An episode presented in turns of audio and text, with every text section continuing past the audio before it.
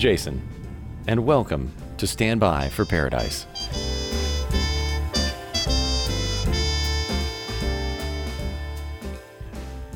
There is an old joke about who in Europe has what job in heaven or in hell. The blessed have the Swiss to run their rails, and the damned have to put up with the Germans for police. Though the Italians are responsible for the menu in paradise, as the story goes, they run the trains in hell. On my first trip to Italy, I wondered how true this could really be. Was it possible that a people who built an empire to run the world really had trouble running a railroad? It didn't seem likely that those who gave us the espresso machine, a fabulously expensive and medically precise instrument dedicated to minute and exacting changes in pressure, temperature, and time, were unable to get trains to arrive at cities when they were expected. I pondered this as I sat in a nearly empty train car sliding through the south of Germany. At that point, though, I hadn't been to Italy just yet.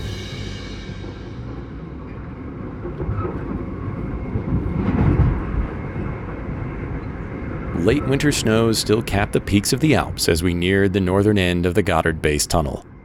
Spring was creeping up the slopes, though, and the lakes were already a vibrant blue that whispered of the unsurpassed charms of the coming alpine summer. I was beginning to wonder if I should change my plans of leaving Europe so soon when the enchanting vision of the mountains dotted with tiny Swiss chalets vanished into impermeable darkness.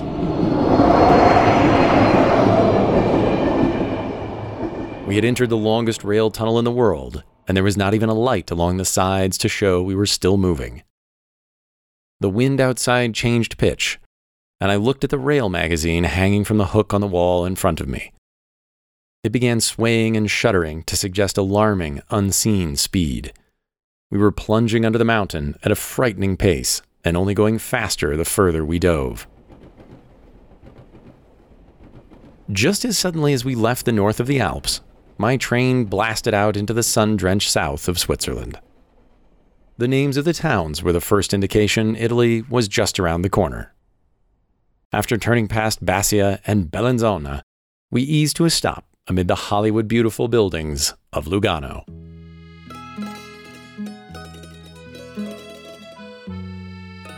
We were to stop for only eight minutes on the platform. I was tempted to get out and look around, if only for a moment, but something told me stepping off the train would be perilous. Lugano was a place I would never want to leave and could not possibly afford. Who would not risk becoming penniless, though, for a chance to live even for a moment among these picturesque buildings with their potted palm trees falling away into Lago di Lugano and the mountains of northern Italy beckoning across the water? My hand clenched around the strap of my backpack. It would take nothing to step off and let the rest of my ticket go unused to the end of the line. I mean, palm trees in Switzerland. Who knew? Soon enough, my torment was over. The doors closed and the train slid away south toward Milan. I was soon to be in Italy, and the welcome was exactly what I should have expected.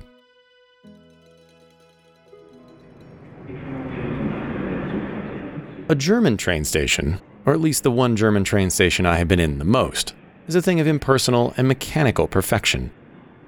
Whatever humanity you possess can wait until you are outside or in the company of friends.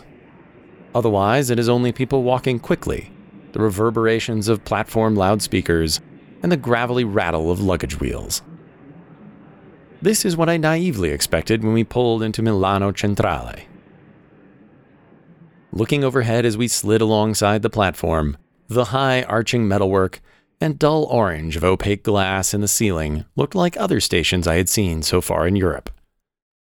Whatever might be different about this place was not obvious yet.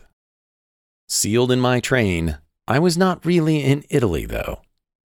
That transition would happen moments later when I stepped onto the platform. The first thing that hit me was the noise. It came on a tide of tobacco scented air that waited at the first step onto the platform. Everyone, everywhere, was talking. Into cell phones, at each other, at the rail workers, to no one in particular. It was a wall of sound, and over it, the chiming of the PA system and announcements of platform changes and delays.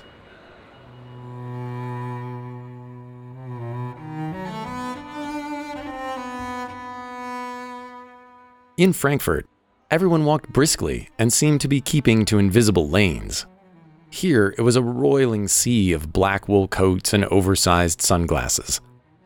Everyone was swaying and bumping and dodging around one another.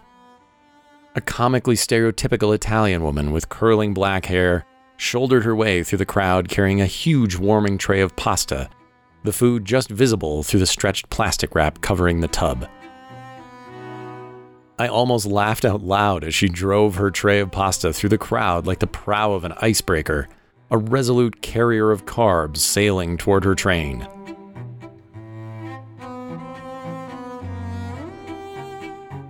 Finally reaching the head of the platform, I paused for a moment in an attempt to take it all in.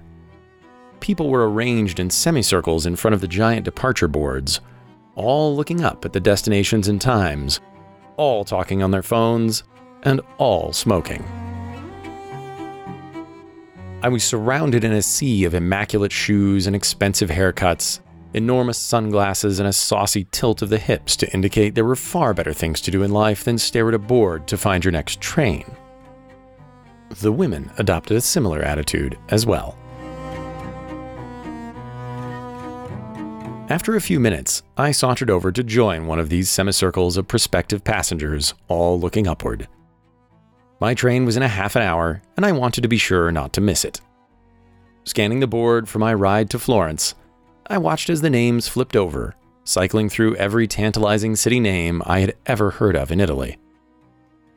There was only one problem there was no train to Florence. I looked at the time on my phone, checked my ticket app, and then looked at the board again. There was no train to Florence. A queasy sense of unease began to rise inside. I have been stranded and stuck in a few corners of the world, and Milan would certainly not be the worst place to spend an unexpected night.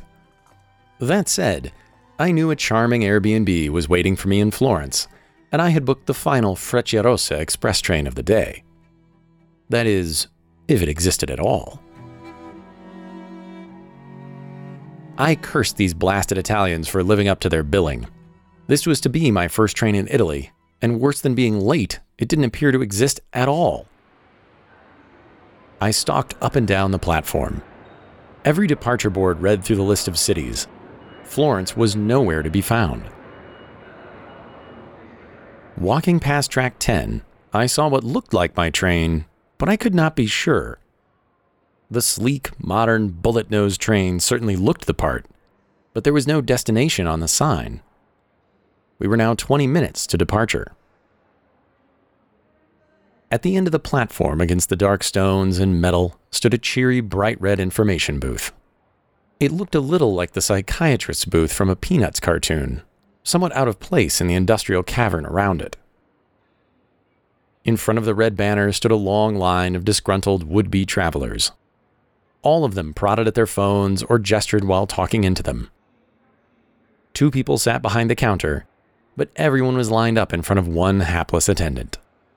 I stood hopelessly at the side of the line. There was no way I would get to the front of that queue in 20 minutes, and no guarantee they would be able to tell me anything about my phantom train. Apparently, I looked just helpless enough. The man behind the counter who was not being harangued looked sleepily at the line and instead of motioning the next candidate forward, pointed to me and waved me to the head of the queue. I hustled past the angry looks of the people in line and dropped my bags in front of the counter. What do you need? the man asked in a rolling and unhurried voice. My train isn't showing on the board, I explained. Where are you going? Let me see, he said, motioning for me to hand over my phone. He took only a second, then handed my phone back with a dismissive wave. Bah! Of course you don't see it. This is not for half an hour. The signs only show the next 10 minutes he said with an easy smile. I was floored. Coming from the planned out predictability of Japanese or German railways, this was insanity. Looking back at the circles of people under the signs, the picture came together, though I could hardly say it made sense. The speakers chimed and all the boards updated, setting off a wild scrum as the waiting masses now discovered their train's locations. With only a few moments to spare, the people in front of track 2 began hustling toward the higher numbers, and those waiting in front of track 12 fought their way back down toward the single digits. I stood against the back wall and laughed to myself. So, this was Italy. In front of me, waves of people crashed and melded into one another as the last minute updates sent crowds scattering to catch their trains. The trailing suitcases of crossing passengers collided with one another. Women pulled hard at cigarettes, then flung them away as they sprinted off in heels to the other end of the world. Men who had been talking together as they watched the boards kept up their conversations even as they walked in opposite directions. Voices would rise and arch to reach one another over the increasing crowd between them. Hand gestures were added for effect to launch out the last words thrown across three tracks. At last, my train to Florence flipped into sight on the board. Sure enough, the deep maroon missile oozing an air of speed was my train. Smiling at all the madness, I waded through the crossing currents of travelers and found my way to my seat in second class. We pulled away from Milano Centrale at a sedate pace. I had been on the Shinkansen bullet train from Tokyo to Yokohama earlier that year and wondered whether riding the Frecciarossa would be a similar experience that brought you gently up to blinding speeds without your really realizing it. Of course, it was not. As soon as we had cleared the city center, the conductor mashed on the gas and we rocketed forward with abandon.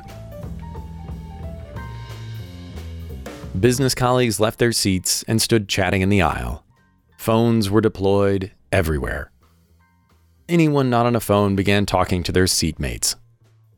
It felt more like sitting in a packed cafe than on a train bolting through the countryside at 220 kilometers an hour, lunging into corners that had likely been designed for trains moving at half that speed.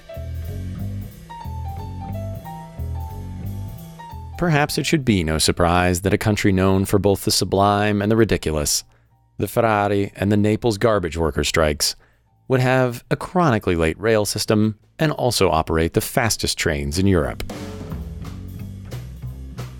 I pulled out my laptop to peck out a few emails. Dropping the tray table from the seat in front of me, I had to laugh. Though my train was shuddering and zooming along with a sense of speed and danger that could only be Italian, and though I felt I had barely escaped the madness of the chaotic station platform, the ergonomics of this little tray and my little seat were perfect. This seat was more comfortable to work from than almost any office desk I had ever sat in front of. I could work from here for hours. As the conversation swelled around me and I eased into the flow of work, I realized maybe it wasn't so bad if the trains were always late, after all.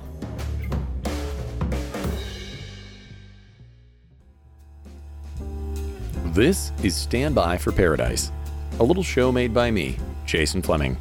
You can read the full text of each episode, as well as see pictures from these stories at standbyforparadise.com. If you like the show, please share it with someone. If you love the show, you can support it on Patreon. The link is in the show notes. Thanks for listening, and I will see you on the next episode.